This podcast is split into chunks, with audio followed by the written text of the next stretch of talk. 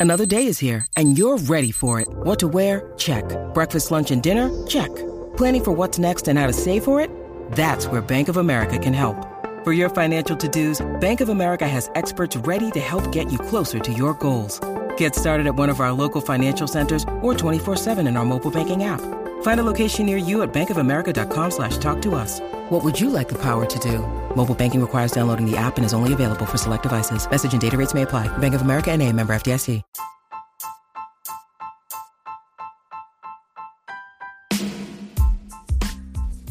Hey there, welcome to the Tint. I'm your host, Scott Fellman, and it's time for another foray into the world of aquariums from a slightly different perspective. You know, I kind of get back to something I, I, I, hit on a quick thought. In fact, I did it earlier today. Um, a quick thought about sort of mental shifts, the first mental shift you have to make, and about uh, botanical method aquariums and so forth. And I, I thought about it, and I realized that there's more to it. I wanted to say a little more, not necessarily about the mental shifts, but the expectations and yeah, and the mental shifts and sort of the things that happen. Uh, it's important. I, have been talking to a lot of people who are still um, new to this sort of world that we play in of the botanical method aquarium, which is super exciting because there's so many people still coming into this game, and I love it.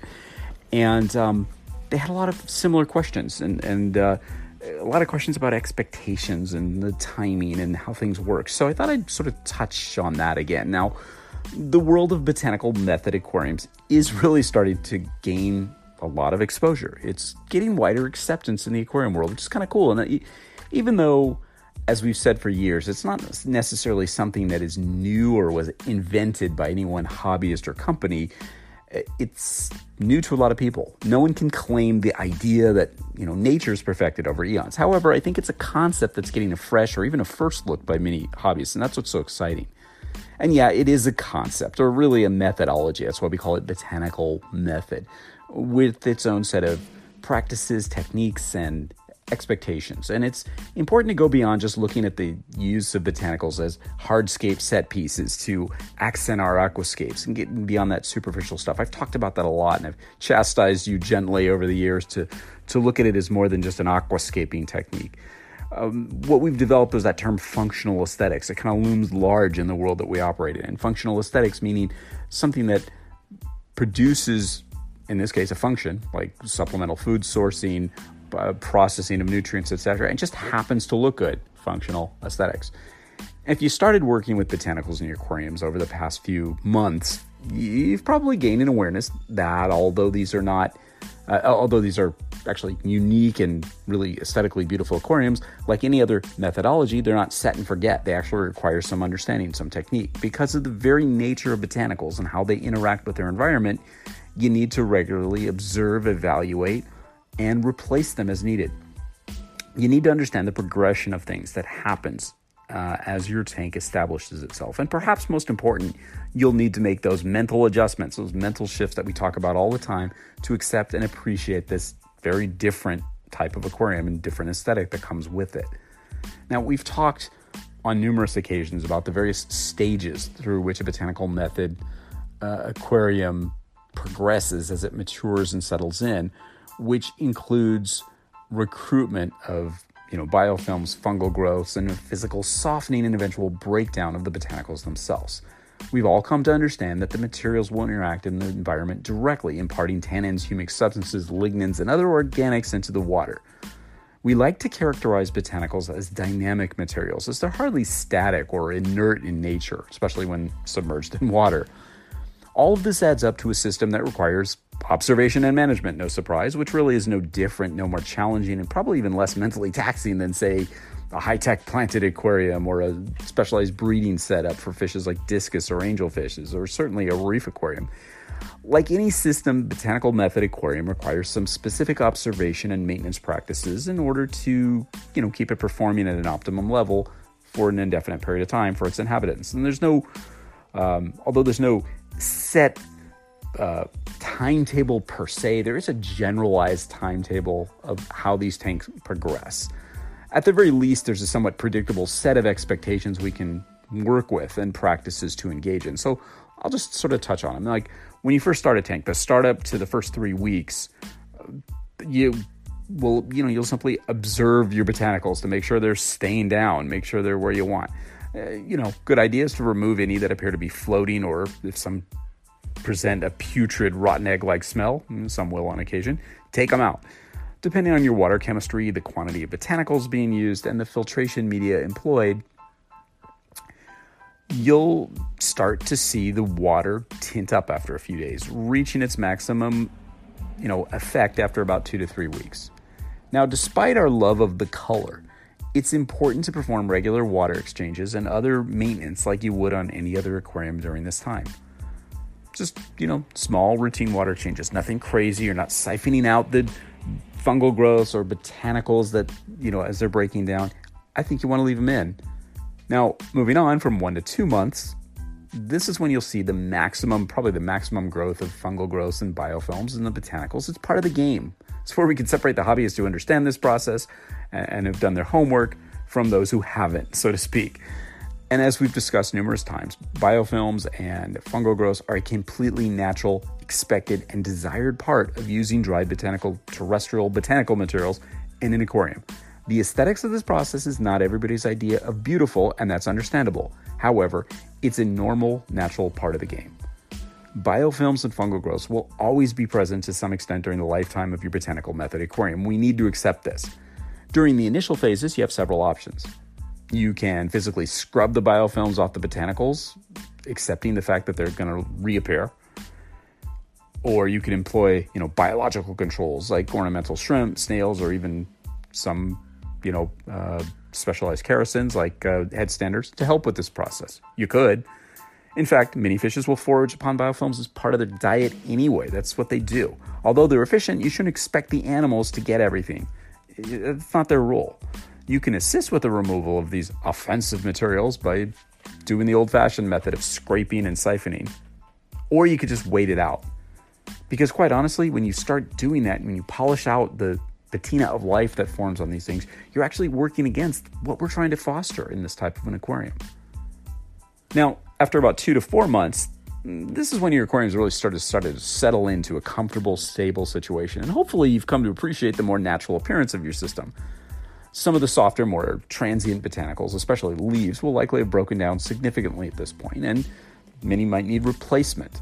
And that's another point, too. As in nature, to keep a consistent environment, you'll need to replenish the leaves and the botanicals as they decompose. And I'd leave them in until they fully decompose, I wouldn't remove them. You need to continue to employ regular maintenance practices like water exchanges, maybe filter cleaning, media replacement, that kind of stuff, and doing periodic basic water chemistry tests like you would on any other tank. By this time, you'll come to recognize what's normal for your system, and any deviations from that normal become very obvious to you. Um, the other thing that I wanted to touch on is you'll often see little bits and pieces of stuff in the water column or, you know, rolling about on the substrate in a botanical method aquarium. Again, not always something that we like to look at. It's not everybody's cup of tea, but that's par for the course with a botanical method aquarium. Now, as a side note, too, on maintenance, um, people really are into getting the tinted water, which is, hey, that's why we call this the tint, but people love that tint. And one of the easiest ways to get this, a little cheat if you will, is you can sort of condition your replacement water for water exchanges by soaking some prepared catappa leaves or bark or other you know tint producing botanicals in the storage containers where you keep your water. You can do that for a few days. It creates a certain degree of consistency and of course adds that aesthetic to the water that a lot of people like. Regardless of that little aside, evaluate your tank periodically and decide if you want to exchange or simply add new botanicals to your system. There's no exact science to this. Like with so many things we do in aquariums, it's going to require you to go with your gut, make decisions based on what your goals are and what by now you consider normal for your system. It's really important. After a few months, it's likely that you'll either just love this type of aquarium, or you'll just decide it's not for you. You may fucking hate it. I totally get it. Perhaps it's the tinted water, the decomposing leaves, and that earthy appearance. Maybe that's something that speaks to you. I hope it does, but it might also be something that says, dude, reach for the carbon, siphon all this shit out, and enjoy a crystal clear tank. Totally understandable. Obviously, what I just gave you here was not a comprehensive treatise on the, you know, evolution and management of a botanical method aquarium. It is, however, meant to just serve as a just a quick reminder as to what typically happens during the early life of one of these systems if you're new to this game and to kind of give you some expectations. Your experience will probably vary slightly, but these observations were based on my own experiences over many years working with the stuff and others who've worked with these types of aquariums as well. Uh, it was just intended to serve as sort of a cue card, if you will, for you to understand the various phases of your aquarium and what may be expected. I, I didn't touch on every possible nuance, but just the general visual cues, depending on many factors like your aquarium water's base chemistry, the maintenance practices that you employ, the filtration, the volume of water, etc. The timeline might be longer or shorter, but the markers that I talked about are basically the same. In the end, one conclusion that you can draw from this really, really brief little review here is that these types of aquariums are by no means difficult to create or maintain, and they're certainly not static. And in fact, once these are established, they may prove to be some of the more simple systems you've ever worked with. You just need to learn the rules that nature's established and to manage expectations based on this knowledge. Probably the biggest adjustments you need to make, excuse me, are mental ones. You need to accept that this type of tank will look and function fundamentally different than any other type of system you've maintained before. Obviously, the tint in the water is the, the you know the most apparent and it can be managed to some degree by employing, employing activated carbon if you don't like it, or Purigen or whatever, or chemical filtration to remove some or all of that tint that you may not like. Some people really don't like dark water. I get it. Also, you'll have to get used to a certain amount of material just decomposing in your tank. It's what happens. It's natural. It's part of the aesthetic. It's part of the function, functional aesthetics. Accepting the fact that you're going to see biofilms, you know, fungal growths, and perhaps even some algae in your system is something that many aquarists have a difficult time with.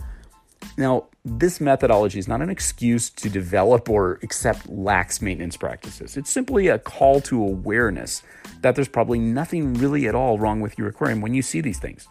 It's quite contrary to the way we've been, you know, acculturated to evaluate the aesthetics of a typical aquarium, but that's okay. You know, if you look at underwater videos and photos of environments like the Amazon region and maybe Borneo, places like that, you'll see that your tank is a much closer aesthetic approximation of nature than almost any other system you've ever worked with. And to add to your comfort, you'll find that these systems are chemically clean as any other if you follow regular maintenance and common sense. The realization that it's perfectly natural and entirely consistent with the nature of these habitats to have some of this stuff present is likely little comfort to you if you just can't get over looking at a field of shit on your botanicals. I get it. I can't stress enough the need to make that mental shift that we talked about in the previous episode. As we discussed, management of this stuff is entirely up to you and what you can tolerate. Generally, the biofilms and the fungal growths are self limiting. They'll perhaps always be there to some extent, but ultimately they disappear over time as the compounds that fuel them diminish or at least attain levels that are not sufficient for ex- enormous explosive sustained growth, or perhaps as a result of animals consuming them. That's what happens, or just a combination of both an equilibrium of sort. The decomposition of transient materials like leaves and the softer seed pods is simply part of the natural dynamic, and it's going to continue as long as you choose to employ these materials in your aquascape. If you observe carefully, you may note spawning and other interesting behaviors like grazing with your fishes. They'll graze on this stuff. And you'll note they're spending a lot of time foraging through that broken down matter, much like they do in nature. Again, ultimately, the decision to create a botanical method aquarium is as much a philosophical one as it is a practical one. To accept nature rather than to fight it is a bit at odds with the mindset many of us have with regards to aquarium keeping. I get that. But as you begin to understand and evaluate your own aquarium, you'll gain a greater appreciation for the, the wonders of nature and the processes that have occurred for eons. Stay open minded, stay adventurous, stay curious, stay diligent and always stay wet. Until next time, this is Scott Fellman from Tannin Aquatics. Thanks for spending part of your day with me. I look forward to seeing you on the next installment of The Tint.